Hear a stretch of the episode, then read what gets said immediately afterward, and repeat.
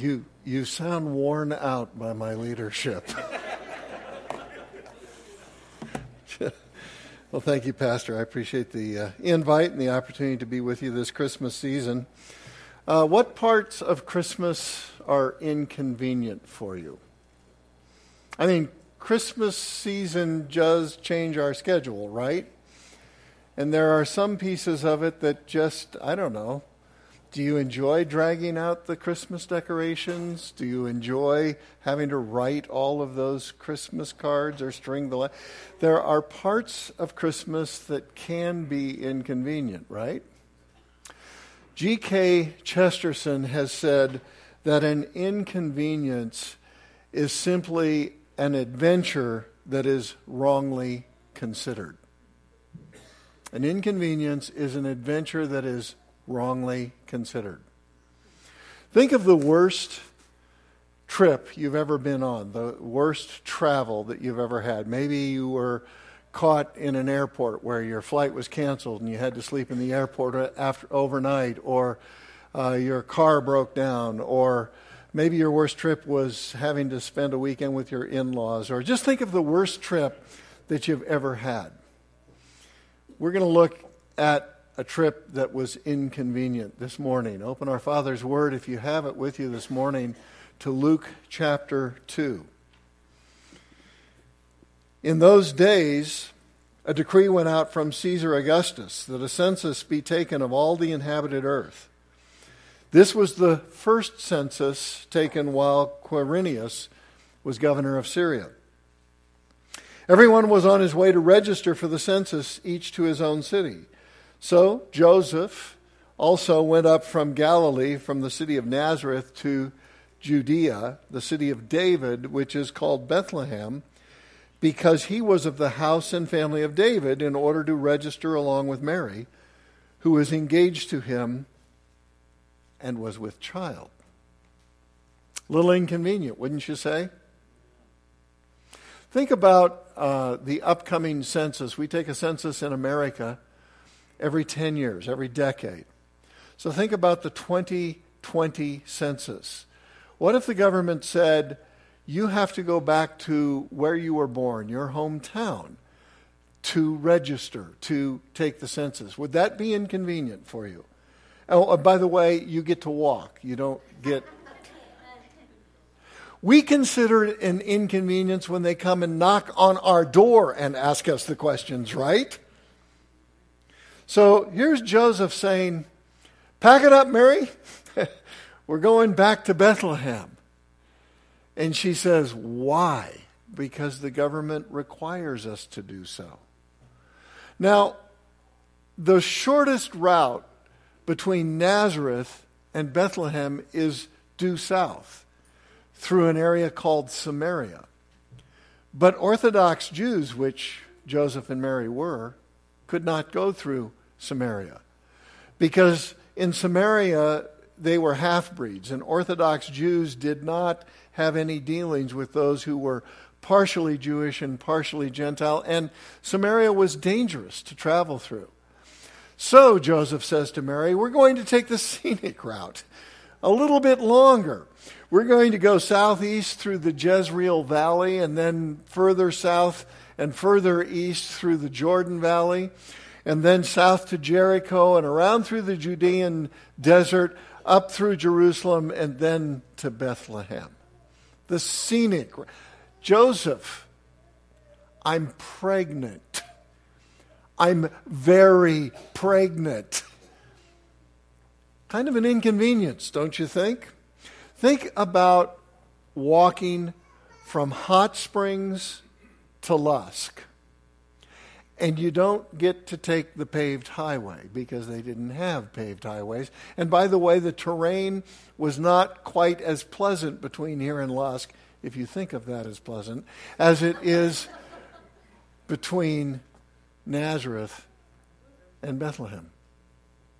Hmm. So while they were there, it says in verse 6, the days were completed for her to give birth. Now, those of you who have had babies know that they never come at the convenient time, right?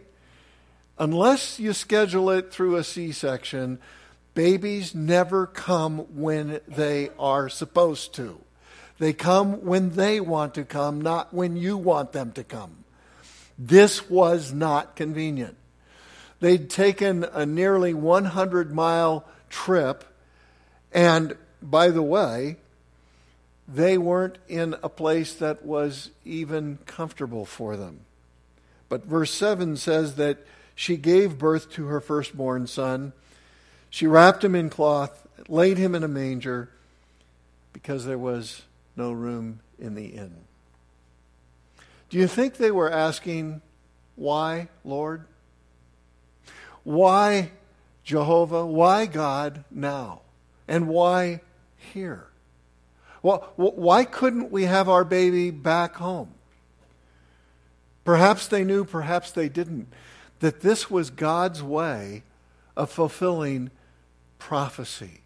It was necessary for them to take this trip, and God worked through governmental processes. Think about that.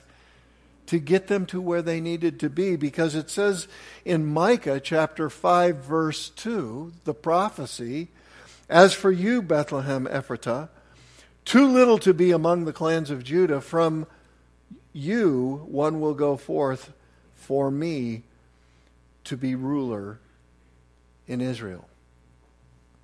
Have you ever complained about God's timing? Have you ever complained about how certain events occur in your life? For instance, have you ever said, Lord, I don't have time to be sick right now? I mean, it doesn't come at a convenient time, right?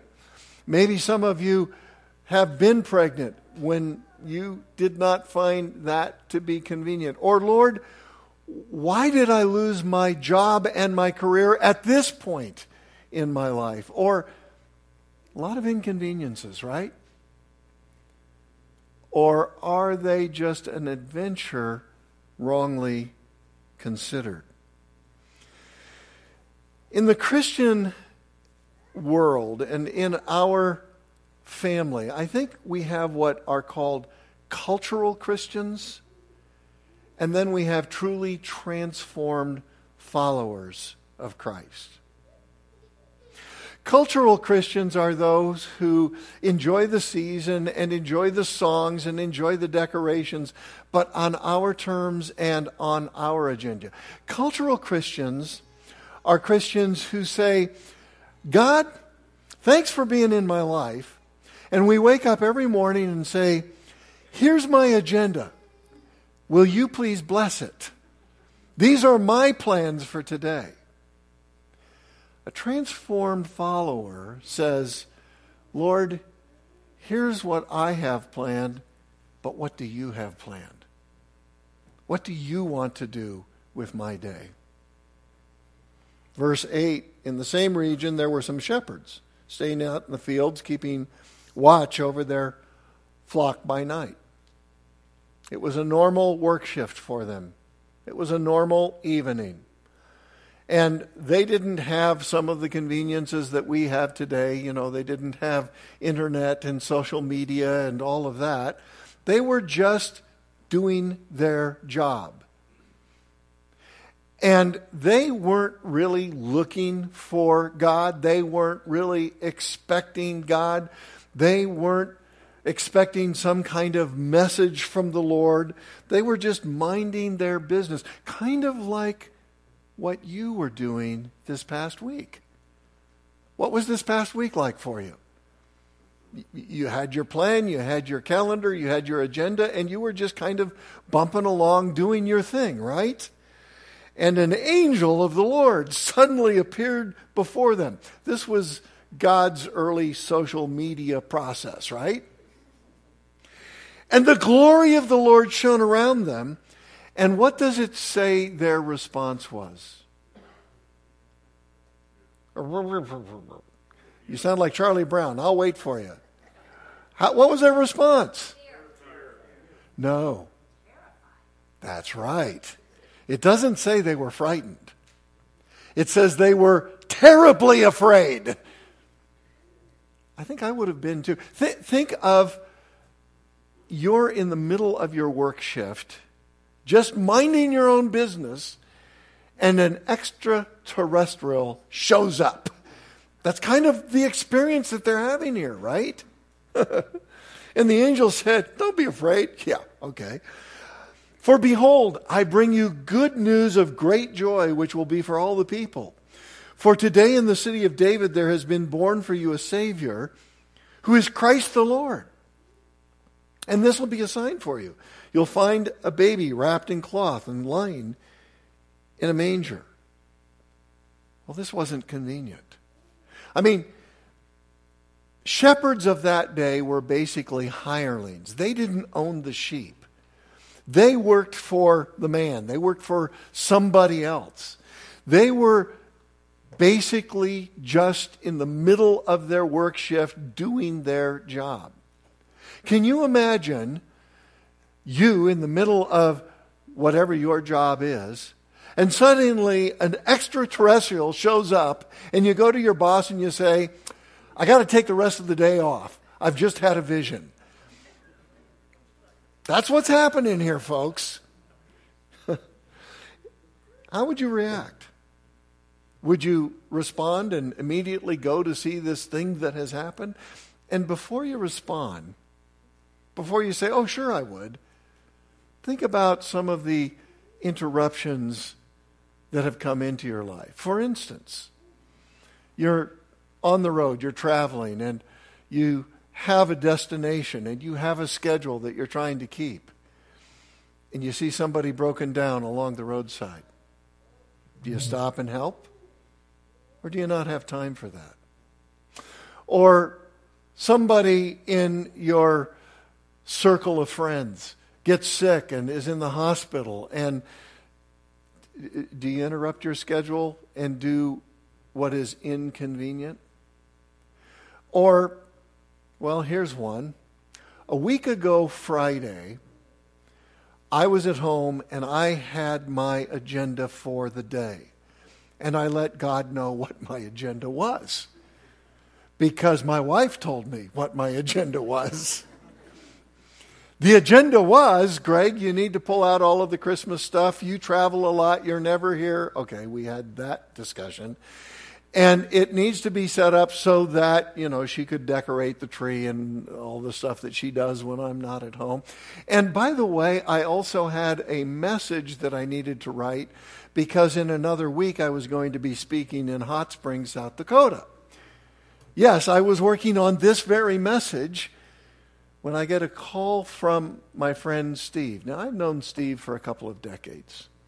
Steve is married to a believer, a Christian, somebody who follows the Lord, but he is not yet there in his thinking. And Steve says, Are you busy? Kinda. I really need to talk. And I could tell from the tone in his voice, it wasn't one of these normal, I just want to go out for lunch kind of talks. There was something bothering him. So First thing I had to do was, well, talk to God so I could get clearance from my wife so I could. And we talked about an issue that was going on at work and a concern that he had. And then in the middle of this, he says, Greg, tell me about prayer. How, how does that work? okay, I get why this is happening. And I had the opportunity over the next couple of hours to explain to Steve the same thing that I've explained to him in the past, shared my testimony with him and how I was once where he is, not walking with the Lord, but how God is so crazy in love with me that he came to earth in the form of his son, that he died in my place, that prayer is uh, that I, I, even said this to him. I said, it, it sounds mystical to you, but it is communication between somebody who is God fearing and God following. And yes, God does give us leading through. It was an inconvenience. No, no, it was a wrongly considered adventure that God opened up. Here's how the angels responded to God's interruption. Verse 13. Once the angel had made the announcement to the shepherds, a bunch more showed up. And suddenly there appeared with the angel a multitude of heavenly hosts, praising God, saying to God, Glory in the highest, and peace on earth among men with whom he is well pleased. They cannot contain themselves. They are giddy with excitement. Can you think of angels being giddy with excitement? Is that how you feel on Christmas Eve? I mean, we do it every year. Are you giddy with excitement about the message? Think about the most exciting thing that has ever happened in your life. It's that kind of excitement. It's that kind of emotion. So, verse 15 when the angels had gone away from them into heaven, the shepherds began saying to one another, Let us go straight to Bethlehem and see this thing that's happened, which the Lord has made known to us. So they waited until the end of their shift. No, that's not what it says. They, in a hurry, came and found their way to Mary and Joseph and the baby as he lay in the manger. Now, every year when I when I read this, I go through the thought process of what what did that look like? I mean, I know what my expectations are with my family and my house on Christmas Eve and Christmas Day. What what was this like? How crowded was it? Well, I do know there weren't three wise men there. You need to take those out of your nativity scene, by the way. They came a couple of years later. drummer boy, not mentioned. He wasn't there either. It was just the shepherds and Mary and Joseph. How excited do we get? They were terribly excited to be there. Now, it says in verse 17, when they had seen this, they made known the statement that had been told them about this child. And then the next statement's kind of interesting. And all who heard it wondered about the things which were told to them by the shepherds. The shepherds are spreading the news yeah, angels appeared and, and, and, and the, the glory and, and we came to Bethlehem and, and we found this. And some were thinking, eh, they're shepherds. They're uneducated men. They've been out in the fields smoking the shrooms, hanging out in Colorado. I don't know. How much credibility do you think they had? but they were willing to take the risk to share the witness of what they had seen. Even, I, I, I, mean, if an extraterrestrial shows up and gives you a message, how do you think others are going to receive the message? Guess what happened to me? You see, angels weren't normal in this period of time in history. In fact, many in this period of time in history had heard about angels appearing in ancient times, but many thought of it as just, well, urban myth. Can I get so convinced? Can I get so changed by the reality of the incarnation of God coming to earth in the form of man that I can't contain myself? I mean, is it that real to me?